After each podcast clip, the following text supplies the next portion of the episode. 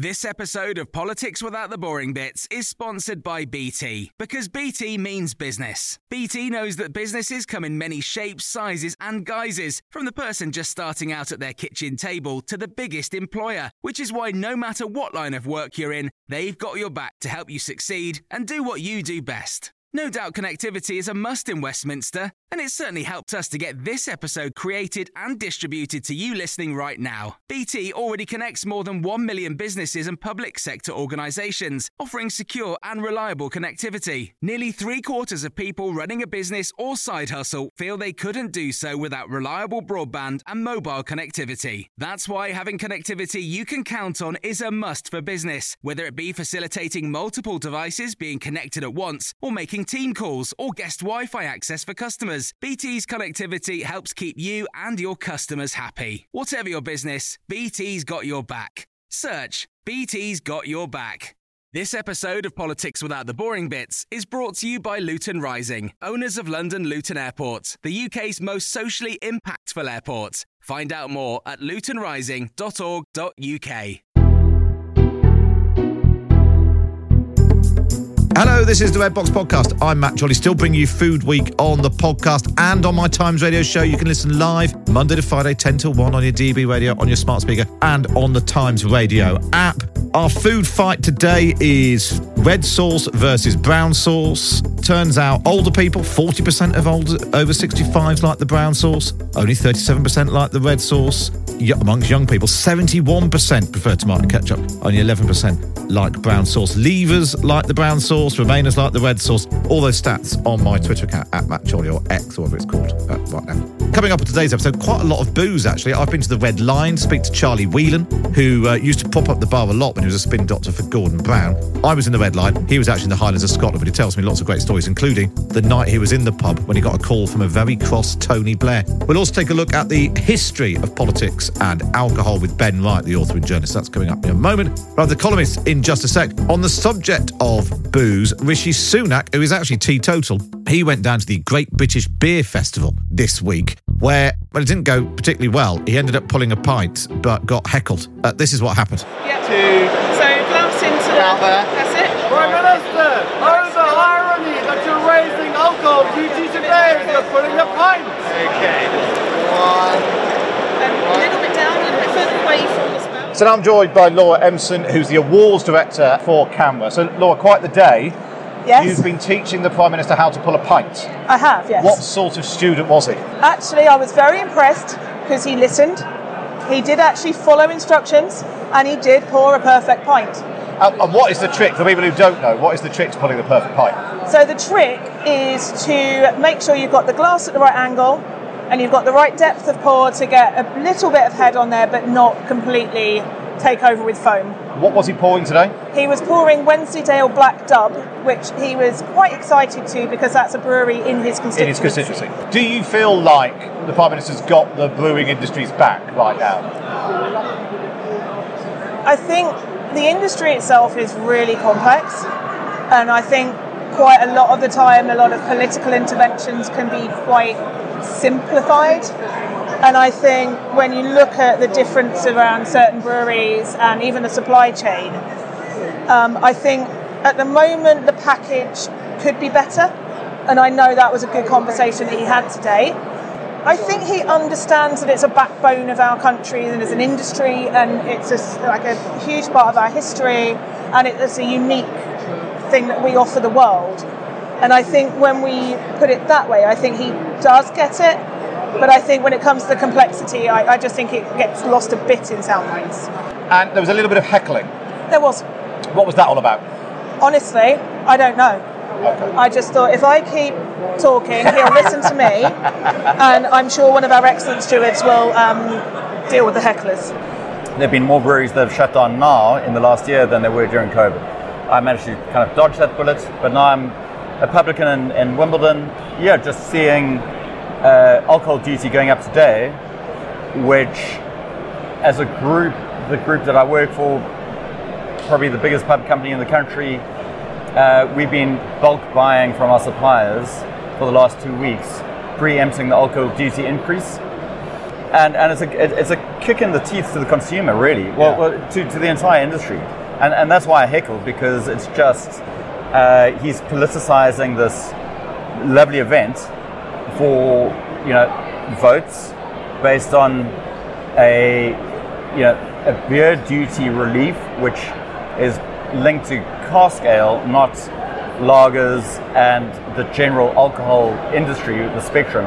So if you look at a lot of publicans in the in, in the sector today, cask ale represents maybe two percent, and the overall increase is 10.1%. And, um, and that's going to be knocked on to, to the consumer. So in the last two weeks, I've been partaking in uh, you know, price surveys against competitors in, in, in my local area, and we will be raising our prices.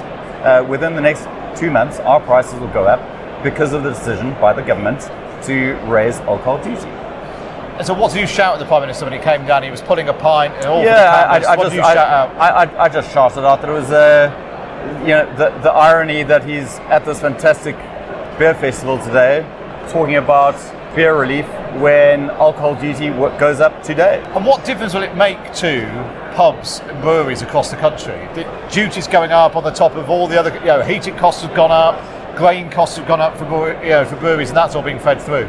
Look, you've mentioned a couple of different contributors into into the entire industry. So so brewing is a hugely energy intensive industry, very reliant on, on grains going up. That, that that's one side of why there's been so many breweries shutting down. Then you look at the publican side. I mean, look, publicans are being absolutely lambasted left, right, and centre. I, I know of fellows in the industry who are taking out 50% of their lighting. So their pubs are 50% darker just to cut on energy bills. Uh, I'm in a position, I don't have to do that, that's fine. But end of the day, your big groups aren't going to just absorb that margin cannibalization of, of, of, of profits. It'll be passed on to the consumer. So it's the consumer, the, the voting British public, who are going to be absolutely pinched again, yet again, by and I don't really care for politics. I'm not, I'm not conservative, not left or whatever. It, it's just these politicians are all lying scumbags at the end of the day. Whether you're Labour, Conservative, people should be out in the streets with pitchforks at this point, going down to Parliament saying, "You are all utter scum." They, they are all self-serving. Uh, yeah, I don't don't want to be using profanities, but it, it, it's it's it's disgusting. And do you think it'd be better if he just stayed away today, if he hadn't come? Yeah, he should have stayed away. Uh, I think I think all the politicians should have stayed away, and they should actually go back to their constituencies and do a, do a day's work, rather than be on this PR train of uh, how can we spin to politicise any kind of news release that's going out. And that is Rudy Keisler, who shouted at Rishi Sunak. Right now on the podcast, it's time for the columnists. The Columnists with Alibert, Alice Thomson, and Robert Crampton on Times Radio. And Robert Crampton's here in the studio. Hello, Robert. Hello, Matt. And Alice Thomson's beaming in. Hello, Alice. Hi. Now I should ask you both about the big, the big, sto- the big question we're asking everyone as part of Food Week today: red sauce or brown sauce, Robert?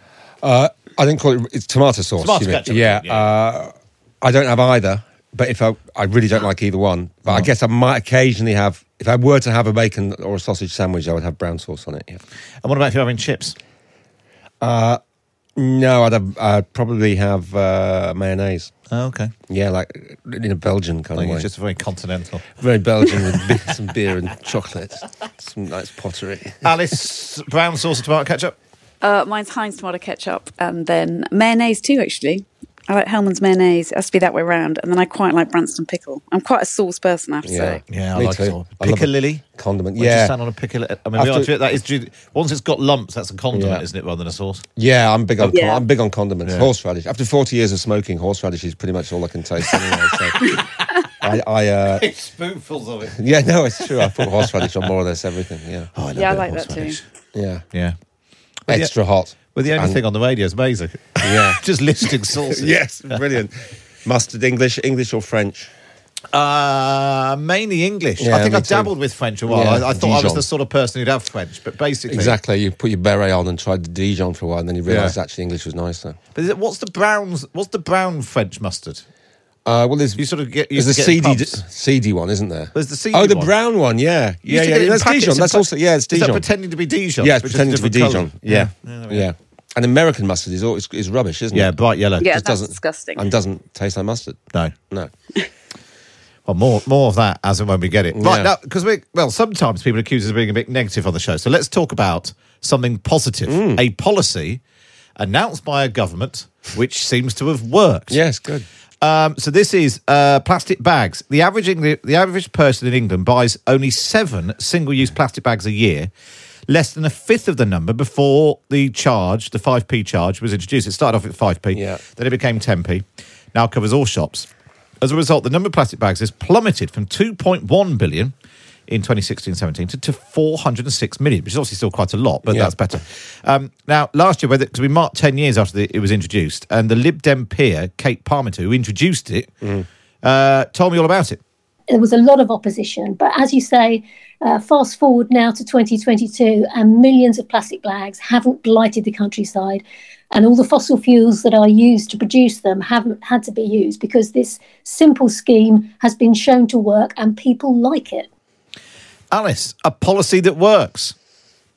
Well, it's the same with seatbelts and smoking. It's like we hate banning things, but when we do it, it does work weirdly. So I have to say, I'm one of those people that has quite a few bags for life. Um, I do occasionally forget to bring a bag, so I have to stack them up. But I probably only got six, whereas I say I would have had hundreds of plastic bags by now. So yeah, it's worked. It's brilliant. But I think I would go around banning a few more things probably. Yeah, it's true. I mean, uh, seatbelts and smoking. I was going to cite them, and also uh, drink driving when we were uh, when we were. I mean, that was as much sort of public information and kind of Yeah, yeah. nudging as it was. Uh, I mean, the legislation was already there, but something that was acceptable to the generation older than mine and sort of quasi acceptable to my generation is now utterly unacceptable.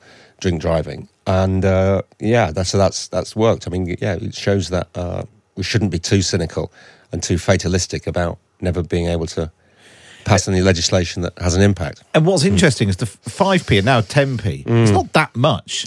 No, I but mean, if you're going to go, you know, if you're going to a big shop and spend 100 quid, if you're going to, you know, for instance, your big weekly shop, Uh-huh. adding, what would that be, a pound? It's Yeah. not that, you know, if you add, you know, all plastic bags. But there's, it, it's the nudge and the, the Yeah. friction and Guilt the, the- factor. Yeah, the guilt factor. And maybe now you would. And if- using- yeah, if using you were in, If you were in Morrison's and you're, oh, sorry, I forgot Mm. all my bags, and you're filling all your shopping up in plastic bags, you'd feel a bit like a wally. and using a price mechanism, which in itself is not is not very much. Yeah. but using it as an indicator of something Yeah. you shouldn't be doing. Yeah.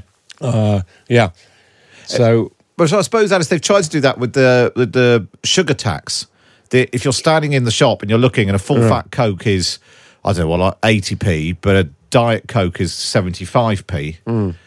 It's not that much Yeah, big a I difference, but it's just more. enough nudge. Yeah. Yeah. Mm. Well, it is. I mean, they know in Mexico where they've had the best sugar taxes, they just stopped drinking Coca Cola, and it was hardly any difference. It was like it was five percent and then seven percent, but it made that huge difference to them because they knew they weren't supposed to have it. So at the beginning, they used to christen their children with Coca Cola because it was considered such a treat. And now it's seen as something bad. So I think that's part of it. Isn't the money? It's the sense that you're doing something wrong. That's, that's Rishi Sunak's Yeah. favourite, isn't it? He loves Yeah, the it is. Mexican Diet Coke. Coke because it's got so much sugar in it. Oh, is that right? Yeah, yeah. Right. He gets it like imported or something. Right. Flown in in one of his helicopters. yeah, makes his trousers shorter. yeah, They're creeping up his ankle as he. I did wonder that because there's been a, yeah, there's a thing in the papers today. He was on last week actually. Derek That's when Guy. you said the thing about the red sauce versus brown sauce, the big debate that everyone's talking about. I thought we were going to talk about. I thought you were going to talk about Rishi Rishi Sunak's Sunak's. So Derek Guy, he was on last week, and he was telling us that you know he he thought that uh, Joe because Joe Biden's suits are off the peg, Yeah. and he said they fitted him much better than Richard Sunak. He's really got a lot of money. He's not that far from himself. But why is suits so weird? I wondered actually because they were so short. The the Uh, ones. Hannah Rogers, our fa- one, our, one of Yeah. our uh, friend of mine on our fashion desk, was saying that it, it gives the illusion of making your legs look longer. Yeah. and he's a small guy. But I thought I've read that the opposite, way. if you have like trousers that go right to the floor, they make your legs look Yeah. longer. So I don't know, but apparently, But the ones in the pictures in the papers today, they're so short. They look Yeah. like they might be long shorts. Yeah, Yeah, or, shrunk. Don't or, they? or they, it what do you looks call like you put them in the machine. Are Yeah. they called capri pants, Alice? There's capri pants or cigarette pants or something that women Yeah, wear. exactly. Yeah. So they're basically Audrey Hepburn, but they're not exactly. the Prime he's Audrey so- Hepburn. Yeah, it's it's it's Roman holiday. Maybe that's where Yes, he's going. exactly. Maybe that's where he's going. You need some ballet pumps. Do you think we should get Yeah. in some ballet pumps to go with them? Yeah, and a little beehive and a, and a little Yeah. c- cigarette. We, can, Yeah. we can't do that. No, you can't, Uh, sorry. Maybe a vape. Yeah. Um, Alice, talking of going on holidays, you've written your column about uh, wild camping on Dartmoor. Yeah, well, actually, I never really thought of going wild camping on Dartmoor, even though I'm only 20 minutes away. I've um, I spend quite a lot of time walking over it. I've never actually camped on it. But now, when I found out I couldn't, I suddenly desperately wanted to. In that way, that if you're banned from something, you think you need right. to. And I was going to go, but now we're allowed to again, which is lucky because it's pouring with rain here. And so you're Um, not bothered. No, but I do think we should be allowed to. And I, I think it was mad, the landowner, uh, to try and ban it because now, now everyone's going to go and do it. In fact, they've already started. There's sort of queues of people going now um, to, to sort of show they've got the right to roam. And and I think everyone should be allowed to go. And, you know, I, I'd like the right to roam to come in. But I just think you need some responsibilities that you can't all kind of go in with your picnic tables and your chairs and your You know, paint- you paint a- you- You paint a bit of a picture of devastation with uh, your Uh, chickens getting savaged by some somebody's dog and litter. Yeah, and that was bad. Excrement and is it is it that bad? I was thought people were pretty respectful in the countryside. Well, most of the time, I just went for a run today, and there were two McDonald's bags that had just been thrown out of the window into the hedge, and you kind of think, why? Hmm. I think it's because they feel worried about going home with a McDonald's bag when it's just about supper. ah, right. guilty, guilty, guilty visit to the Yeah. Having a sneaky. Yeah. Yeah. Yeah, yeah. You wanted to say that you've already eaten on the way hmm. home. I once, because it's food week, um, uh, a friend of mine, uh, when we were at college, we used to go and like uh, have a cake sometimes after after college. And one day we went to Sainsbury's and we sat in my car in the Sainsbury's car park. The two of us ate a whole Victoria sponge. Fantastic. I when I was a when I was a student, and I uh, I'm not sure anybody's ever done. I think I've got a record here. Yeah. I drank a whole cup of coffee just simply by dunking hobnobs in it. so the Oh. so the mu- the mug So never like touched my lips. Like, like a sponge, exactly. Wow. And there was a big packet. I think it was maybe 18, 18 uh, milk chocolate hobnobs. They're my Wow. favourite. And that would account for a whole cup of coffee. Will it? A Yeah. whole packet? Yeah, if you if you obviously you've got to be really careful. Yeah. I mean, you've got to have kind of Really int- know the tipping point for the dog. international class dunking technique. I've got a lot of If I'd have known practice that, in. we could have got some in. Yeah, Yeah. yeah. Now, Alice, you're lucky you're not here in the nicest possible way because you're allergic to what we're about to do. Robert, you don't know what we're doing, do you? No, I don't know, but I'm not allergic to anything. So Good. And you're game. totally game. Always. So, uh, Tiziana Di Costanzo is joining us in the studio. Good morning. Good morning. Good morning. Now, if I say you're from Horizon Edible Insects, That's right. that Yep. gives gives the game away a bit. Yep. T- tell us about Horizon Edible Insects. Um, yeah, we, we're a small company um, which uh, were producing, farming, and um, cooking with insects um, up until uh, Brexit came. Yeah. And uh, from that point on, our company has become just a shell of what it used to be. Uh, so we do still do cookery classes, but we are not allowed to uh, produce the insects that we use in the classes anymore. Um, And why is yeah. that? Well, uh, edible insects has become a bit of a political issue in Britain, not only in Britain. Some people that follow international news might have seen, like in countries like Poland and uh, uh, um, France and so on, they've even used the anti uh, edible insect sentiment uh, as an argument for trying to win elections. Um, in the UK, it's been a bit more subtle. Uh, so the the the anti-edible insect campaign has taken the form of a ban, uh, which took place in uh, December 2020. So at the end of the Brexit transition period, where the Food Standard Agency basically said. Uh, insects are not authorized anymore in the um, in the UK. Actually, in Great Britain, Yeah. because Ireland was still protected. Uh, Northern Ireland was still protected under the Northern Ireland Protocol. So, you, so they were banned, then they were unbanned, and now they're going to be banned again. Yeah, Why? pretty much, pretty much. So basically, uh, since the Food Standard Agency introduced this um, regulatory approval process, which cost about hundred thousand pounds, uh, they basically wiped out all the opportunity for SMEs in the UK to be able to afford this um, application process. And they're given a deadline uh, of December 2023 to apply uh, for Yeah. uh, approval. So, Uh, so, so oh, it's, it's quite nice. So, so we're, we're getting in just in time. yeah, yeah. and you've that- brought some things in for us. That's that's correct. Yeah. Are you I- ready, Robert? Yeah. So yeah, you look like Uh, you're are you- choking are you already. You haven't been given anything I yet. know, no. Right, come on then. What have you got? Maybe it's a bit early for the morning, but anyway, Oh. here's some uh, uh, cricket uh, guacamole uh, tartlets. Oh, cheers. Guacamole tartlets. That doesn't sound very insecty. What else is in there? Well, there's a lot of insects in there. Straight in, not mucking about. Wallop. Oh, there's like little um, like a little uh, sort of um, canapé, a little pastry thing with some green guacamole, um, with I'm going to start say some lumps in it, and a bit of red red something on top. Very good. Excellent. I forgot we were on the radio. I just ate it. Just straight in. I was, I was describing. Yeah, I it, know yeah. that's marvellous. Theatre of theatre of the mind. Yeah, yes, yeah. Right, here we go then. That was very nice. Uh, Thank you. Yeah. Yeah, we've, we've been serving them in um, a couple of the biggest uh, shopping centre in uh, in London. Uh, and we had like a hundred percent success rate. Everybody that tried them liked them. So, I'm, I'm not. I'm not surprised about this ban though, because I remember reading a few years ago that I, I thought insects was going to like going the protein. of Exactly, the, it's part of the the thing. protein of the future. You know, and that we were we were going to eat less meat or animal meat and more more insects. is good Why? Why? Who is? Is it like an insect rights movement or what? Or who's who's No, who's, who's no, who- that- yeah, why is it being banned? Well, the thing is, um, basically, the Food Standard Agency made what they, well, it's a no. fated Yeah. mistake in banning them. We think Yeah. there's a lot more behind it because basically we complained about. Uh, they misinterpreted the regulation, uh, and we pointed it out to you know the then Secretary of State uh, George Osborne. We've been to the Yeah. FSA, but we're trying to explain. Yeah. Look, this is uh, you know you've read it wrong. you should reread the, the law. But they they said no, no, we haven't made a mistake until the BBC exposed them. Yeah. and then that's when uh, it was changed. So to go on, it- to it. explain what is in what is in what we've just eaten. Okay, this is just uh, uh, guacamole, so avocado and peppers and tomatoes Yeah. and and uh, crickets. Crickets. Yeah. Hey, quickamole. Quickamole. Yeah. Quickamole. What do you think? Wow, I liked it. I mean, I'd probably liked it without the crickets. You have slightly hidden the crickets in there, haven't you? You've smuggled them in. sort of. Well, I was Are you- smuggled- are you How would you know? How would you know? 'Cause Well, you I don't know. Because you don't know what cricket tastes like. But I do suppose you? it's got um, it's got a bit of texture to it, isn't it? It's got knees, hasn't it? Because that's how they make the noise, isn't it? Noise. Yeah. Alice, are you are you happy or sad you're not here?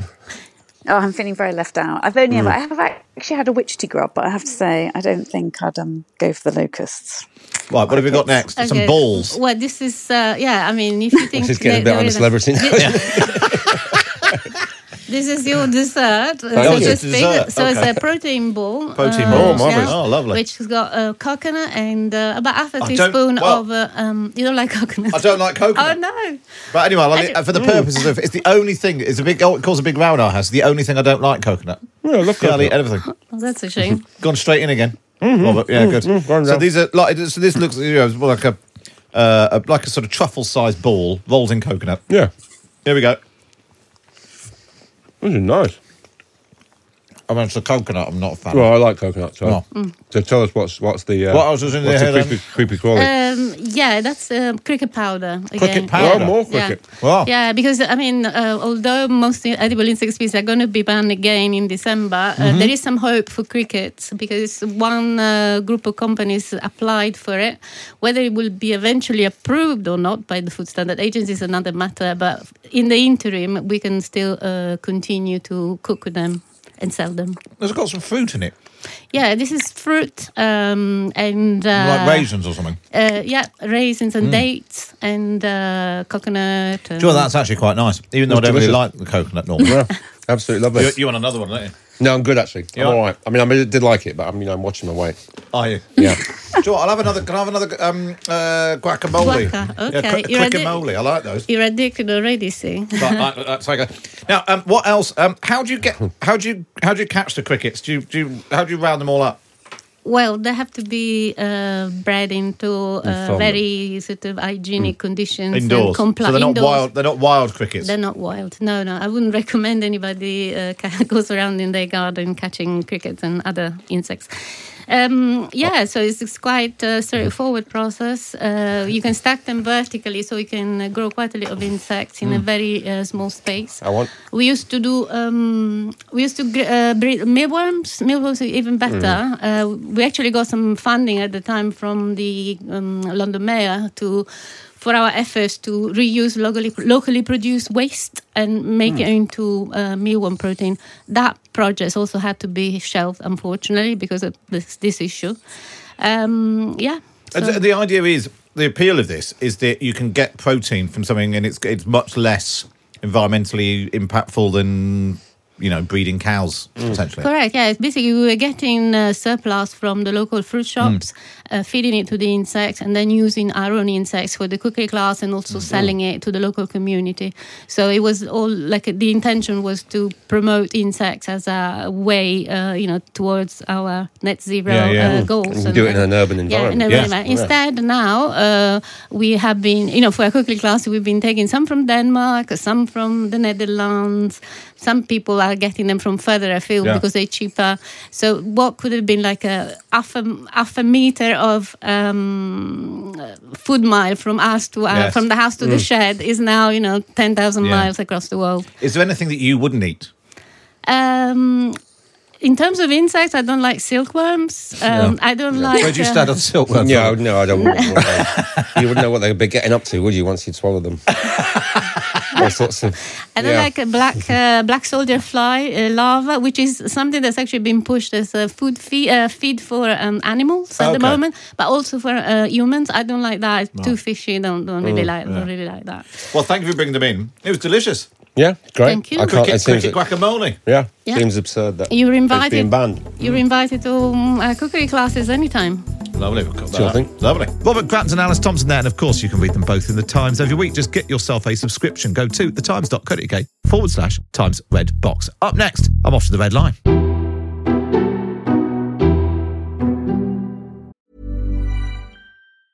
It's that time of the year. Your vacation is coming up. You can already hear the beach waves, feel the warm breeze, relax, and think about work. You really, really want it all to work out while you're away. Monday.com gives you and the team that peace of mind. When all work is on one platform and everyone's in sync, things just flow wherever you are. Tap the banner to go to Monday.com. I'm Sandra, and I'm just the professional your small business was looking for. But you didn't hire me because you didn't use LinkedIn jobs. LinkedIn has professionals you can't find anywhere else, including those who aren't actively looking for a new job but might be open to the perfect role, like me. In a given month, over 70% of LinkedIn users don't visit other leading job sites. So if you're not looking on LinkedIn, you'll miss out on great candidates like Sandra. Start hiring professionals like a professional. Post your free job on linkedin.com/people today. This episode of Politics Without the Boring Bits is brought to you by Luton Rising, owners of London Luton Airport, the UK's most socially impactful airport. Find out more at lutonrising.org.uk. You're listening to the Red Box Podcast. Now it's time for this. The Big Thing on Times Radio. It's a short walk from the House of Parliament, just up Whitehall towards Downing Street. In fact, it's almost exactly equidistant between the two. Uh, I've got sort of Parliament just behind me. Uh, the gates of Downing Street I can see across the road to the left, and just coming up in front of me on the right hand side is the Red Lion, perhaps the most famous pub in politics, certainly in Westminster. It's where, over the years, journalists have congregated after a hard day's work. It's where journalists have met uh, politicians occasionally, but more often than not, spin doctors. And it's uh, what has been imparted over a pint, or maybe even two, over the years uh, in this uh, pub. Uh, really has occasionally changed the course of uh, political history. So, in the interest of research, I should probably go in. Hi, can I park that one, please? Thanks. Six pound fifty for a pint. Was enough to make your dad's hair curl. Those sorts of prices. There's been a pub here for nearly 800 years of one sort or another. When it became the Red Lion, uh, centuries later, Dickens was a regular here. He, of course, was a was a sketch reporter in the uh, Houses of Parliament. Apparently, said the pub landlady was a kind-hearted soul whose attitude towards him was admiring as well as compassionate. And because of its position between uh, Downing Street and the Houses of Parliament, uh, over the years, I think every prime minister, they claim every prime minister up until Edward Heath has been served a pie here. Churchill came here, Clement Attlee came here for a drink as well. Uh, their website boasts there's every chance you'll catch a glimpse of some of our government's elite in the bar. Uh, we weren't quite uh, so sure about that. In fact, uh, the man who's propped up the bar here over the years is one Charlie Whelan, who was a spin doctor for Gordon Brown for many years, uh, but now couldn't be further away um, from the red light. But through the power of technology, uh, I can speak to you now. Charlie, you're a long way away. I live up in the Highlands of Scotland. Wow. Uh, so I'm sort of near Grantown on Spey. Yeah, I've been here for 20 years. Do you miss the Red Lion? no, of course not. Oh, no. I only miss London a bit, like, but I go back quite a lot for the cricket and the football, so. So tell me about the um, the work that you did in this in this pub behind me. Well, mo- mo- mostly the Red Lion was more of a pub for sort of Friday nights, so you finished it, finished a week, and quite a lot of the civil servants uh, from the Treasury would go there because if you look opposite where you are now, that's the Treasury. Well, I think it's still the Treasury anyway. Yeah, it is still the Treasury. There's a lot of departments in there now. And also, you know, you get fed up with the bars in Westminster after a while, and it's nice to go out somewhere where it's not just all MPs and hacks, and there's a few normal people. Yeah, there aren't that many normal people in Westminster. Tell me about some of the moments that where you were here in the Red Lion. I mean, the probably the most famous is the Euro, isn't it?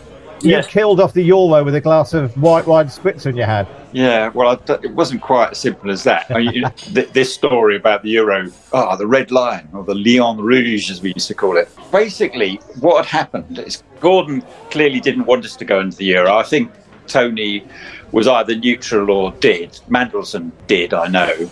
But it was something that we really needed to kill. You know, we needed to kill the idea that we were going to the Euro. So we came up, there's this great wheeze with your um, old colleague, Phil Webster. Yeah. So uh, Phil was always sort of in the know, and he sort of really sort of knew. Well, because we'd told him that we weren't going in the Euro, but it, we promised him the story when we were going to announce it. So we organised an interview with, Phil and uh, and Gordon Brown. I don't think the interview actually ever took place, but it was a sort of uh, a series of words that we agreed um, that would, when the Times put on the front page, make it quite clear that we weren't going to go into the Euro. You know, I was told by Gordon that this has been cleared with Tony, and so I wasn't worried about it, except that we had to clear the article with Alastair Campbell because we'd had a few minor fallouts, shall we say, uh, about uh, stuff we'd been doing, and we'd agreed in, in a meeting with Tony and Gordon, you know, a few weeks before that, any stories, we'd make sure that the other side were okay with it. I'd sent the, the offending article to Alastair Campbell, who said, yeah, that was fine. So uh, the story goes off. Obviously, uh, everyone else will be interested in it. So I rang up the editor of The Sun to make sure that when the Times dropped, that he knew that was, was a kosher story and to follow it up. So having done all that, I set off for the Red Lion for my Friday spritzer, a few pints of Guinness and whatever else I was drinking at the time. I suppose about the time the newspapers dropped, I don't know what time that was in those days, about nine o'clock, my phone started ringing, obviously. yeah, we did have mobile phones in those days, Matt. And, uh, and uh, I answered the phone, and it's number 10. So I thought, oh dear, you know, what's you know, you know, I don't normally get calls off Tony Blair. So I went outside the pub, found a little private spot, and So you did at least put your drink down to take the call from Tony Blair. well, no, I might have had my spritzer in my one hand, but you know. and uh, so I went for a quiet spot over the other side from the pub, just from where you're sitting. There's a little alcove in a place there, and uh, t- t- what, what- what's going on, Charlie? I said, "What do you mean, what's going on?" He, he says, "At the time to say we're not going the Euro." I said, "Well, we're not." And he went, "What do you mean we're not?" I said, "Well, you know, it's been agreed. What's been agreed?" I said, "I said, have you spoken to Alastair?" Says, "I can't get hold of Alastair."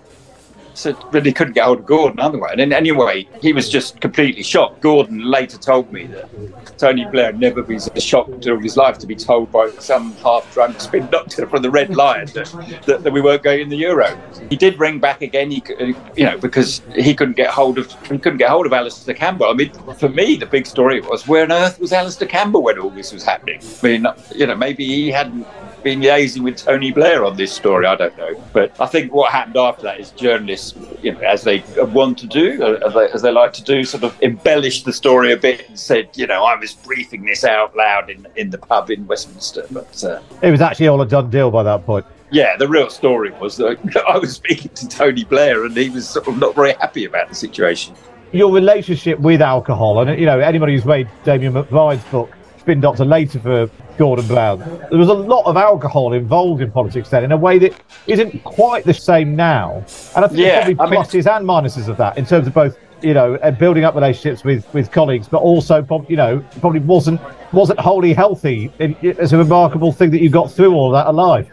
I was drinking spritzer so I could remain Oh, sober. that's true. Oh. Um, yeah, it's interesting you say that, but we didn't drink at work. I mean, it, it's sort of, you know what I mean. So we, you, you know, I was down the pub to have a drink or in the press gallery bar because yeah, I was quite shocked when I learned about what was happening in Number Ten. You know, with Partygate and all that because we never drank in the office. I mean, it just it would never have occurred to us to have any drinks in the office. It was it, I found that quite shocking for someone who spent a lot of time in bars. But yeah, th- there was a bit of more of a drinking culture. I mean, you yourself, Matt, you're, you're under much more pressure today because you've got to do all the social media, and I get your times and I get updates all through the day. Yeah, yeah. So you wouldn't have so much time for drinking. But in those days, of course, uh, the, the hacks had a lot more time to drink as well. Uh, uh, and how do you, having been there right from the beginning, you know, the, the, the early days of, of New Labour and Gordon Brown and the Treasury and so on, lots of people drawing parallels with 97. Is it is it like 97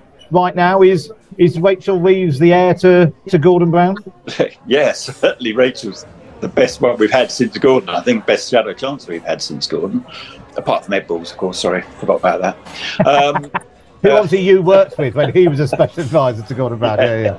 Yeah, you do have to say that. yeah, it's it is different though. It is different. I mean, I, you know, it, it the, the similarity is is that we do expect Labour to be the next government, and we did then certainly.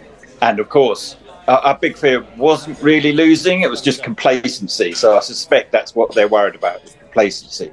And, uh, and there was such a war on that when it was back, you know, what, 25, 26 years ago, the, the not taking anything for granted and being ruthless message discipline, although occasionally briefing against Team Tony.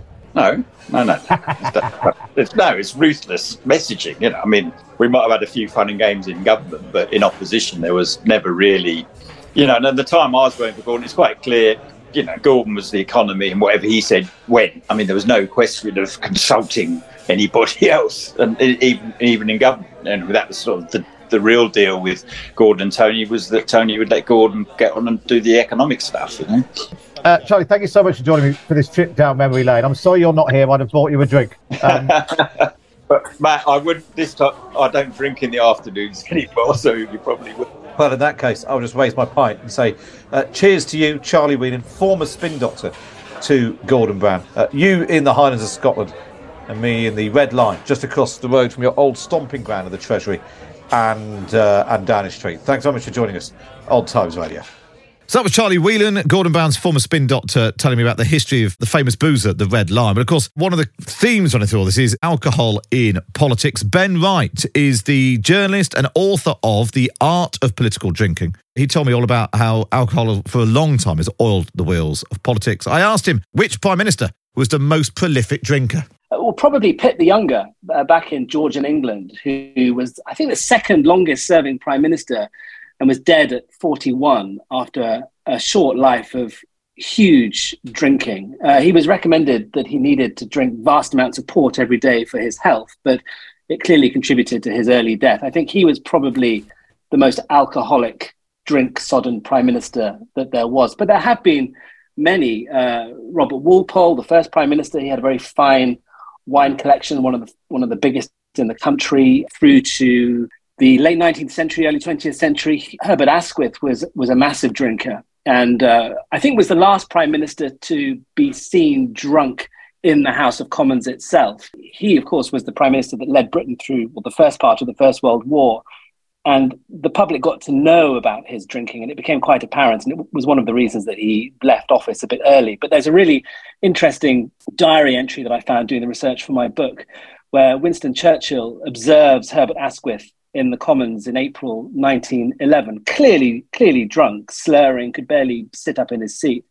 And Winston Churchill wrote a letter to his wife in April 1911 saying, It's an awful pity. Only the persistent Freemasonry of the House of Commons prevents a scandal. But he did soldier on in office for another three or four years after that. Winston Churchill, of course, I think is everybody's, is the most well known enjoyer of alcohol in, in politics. And it's, uh, I, I was skeptical that his consumption was as prodigious as legend claimed. But reading the books, talking to Boris Johnson, who studied him closely, I think he really did drink a remarkable amount of booze through an average day. He'd often have a glass of wine with his breakfast, there'd be champagne at lunch. Uh, brandy after dinner, and then throughout the day he'd be sipping whiskey and soda. He was a sipper, not a guzzler. That's one of his. That's what Roy Jenkins, one of his biographers, thought about Winston Churchill's drinking. But it was enormous. I thought for the book I might try and attempt today drinking like Winston Churchill, but I bottled it. I didn't. I didn't do it in the end. He was the. He was the. He, I think he was the last huge prime ministerial drinker. But there are people like Harold Wilson who was definitely dependent on brandy towards the end the spur for doing the book was actually Tony Blair's uh, autobiography, where he agonized and talked about his own reliance on having a gin and tonic and half a bottle of wine towards the end of the day to help him unwind. And he felt this was becoming a bit of a, a problem. And uh, that was the spur to looking at this whole subject. It was interesting. I remember when Blair's book came out, and he was talked about, you know, was it a bit much having half a bottle of wine? And lots of people reflected then, is that all? Uh, but obviously, well, they, they, weren't necessarily Scottish, they weren't necessarily running, running the country. Yeah, Scottish MPs, I think in particular, were incredulous that he thought this was a problem. is that partly a reflection of society? When you had your Churchills and your Asquiths and your Walpoles or whatever, who were clearly drinking huge amounts, was that just in keeping with the broader society of the time. And actually, today, you know, politicians are a bit more abstemious, and that's probably true of broader society. Yeah, I think that that is true. People drank more then; they were less aware of the effects it was having on their health. But I think the business of politics. I mean, Winston Churchill was leading Britain through the Second World War, but the business of politics wasn't quite as frenetic and scrutinized and public as it is now. And so you could get away with drinking that sort of much without any public judgment, opprobrium, or, or scrutiny. But up until the 70s, you had people like Roy Jenkins, who was a Chancellor of the Exchequer, who would go and deliver a budget statement having had a free course meal for lunch, a bottle of Margaux, and would then totter down to the Commons to deliver a statement. I think it sort of ended. That's that really heavy drinking ministerial, prime ministerial culture started to drain away by the end of the 70s early 80s. You couldn't be a serving politician now, a frontline politician, and drink the sort of quantities of booze that previous generations of politicians did. I mean, Rishi Sunak is a is a teetotaler through choice. He doesn't like alcohol. Is he the first one? Have we had teetotal prime ministers before? Lloyd George was pretty teetotal. I think Jim Callaghan was as well. They're, they're, they're definitely the exception to the rule. And one thing I discovered is that most prime ministers, recent prime ministers anyway, tend to drink a little bit more the longer they're in office. so I didn't get to ask David Cameron, Cameron, Cameron about this, but certainly someone like Harold Wilson, Tony Blair, Mrs. Thatcher, she definitely relied on uh, a glass of Bell's whiskey in the evening curled up on the sofa in Downing Street with her husband, who is a massive drinker, uh, with her closest aides to unwind, to get the day in perspective, to sort of you know put the put the, the stresses of the day behind. She she absolutely needed that whiskey to to help her get through the job. Do you think it's changing? I mean, the you know the bars in Parliament are less busy. The press bar doesn't even exist anymore. I know there's a bit in your book about how on the was it the day the confidence vote in the Callaghan government the the bars were shut it because of dry. strikes. They, they ran dry. You couldn't even get a drink. It's extraordinary. But these days, you know, there isn't a press bar like there was. You know, there's a much more. It's a, it is a more professional working environment. But actually, politics is such a people business, and for lots of people, alcohol in you know in good you know in the right sort of measure helps to, does help to oil the wheels of politics. It does, and it always it always has. Politicians and journalists are incontinent gossips uh, it's it runs through the business of doing politics, and alcohol clearly helps oil that gossip and the social side of politics.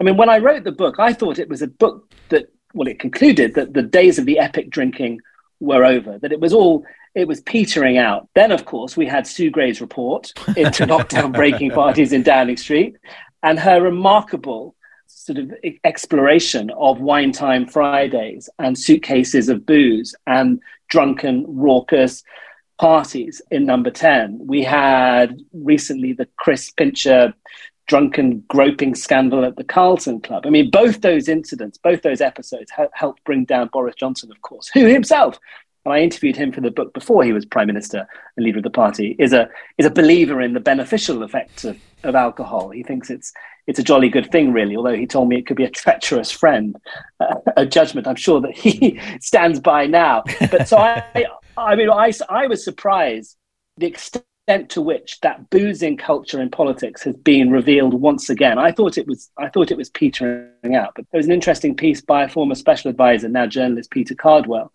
uh, who talked about his experience as a special advisor in recent years and how booze just runs through all the transactions that you that you have. You meet journalists after work for for a drink. There are drinks at the end of the day.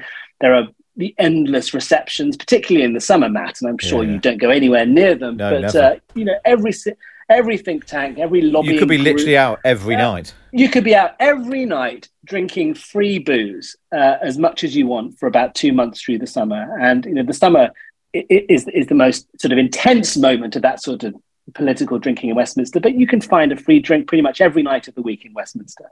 I do think though it has changed a bit, and yeah, the, the bars are not as full as they used to be. I interviewed the now late but legendary Press Association photographer Chris Moncrieff, for whom there is a bar named after, of course, in Westminster. And he remembered the days when the Strangers Bar, for instance, which used to be the haunt of old Labour MPs from, from the Northeast in the 60s and 70s, he remembers it as a real spit and sawdust place. It was nicknamed the Kremlin because it was packed full of Labour MPs, where there would just be drunkenness every night, fights and brawls. He t- told me that there used to be a little sign, an arrow two inches above the ground, pointing the way to the door that just said way out above it to help MPs crawling out on their hands and knees. now you wouldn't see that. You wouldn't. You would not see that now. But on a Thursday night, uh, go to the Sports and Social, nip into the Strangers Bar on a balmy summer's evening, go onto the House of Commons terrace, and you will see MPs, their staff, journalists having a good time and drinking quite a bit. And it's still the case that Parliament has more places to drink, surely, than any other workplace in the country. That was Ben Wright, the journalist and author of The Art of Political Drinking. That's all we've got time for on today's episode of the podcast. Don't forget to hit subscribe so you don't miss any future episodes. But for now, for me, Matt Chorley, goodbye. This episode of Politics Without the Boring Bits is brought to you by Luton Rising, owners of London Luton Airport, the UK's most socially impactful airport. Find out more at lutonrising.org.uk.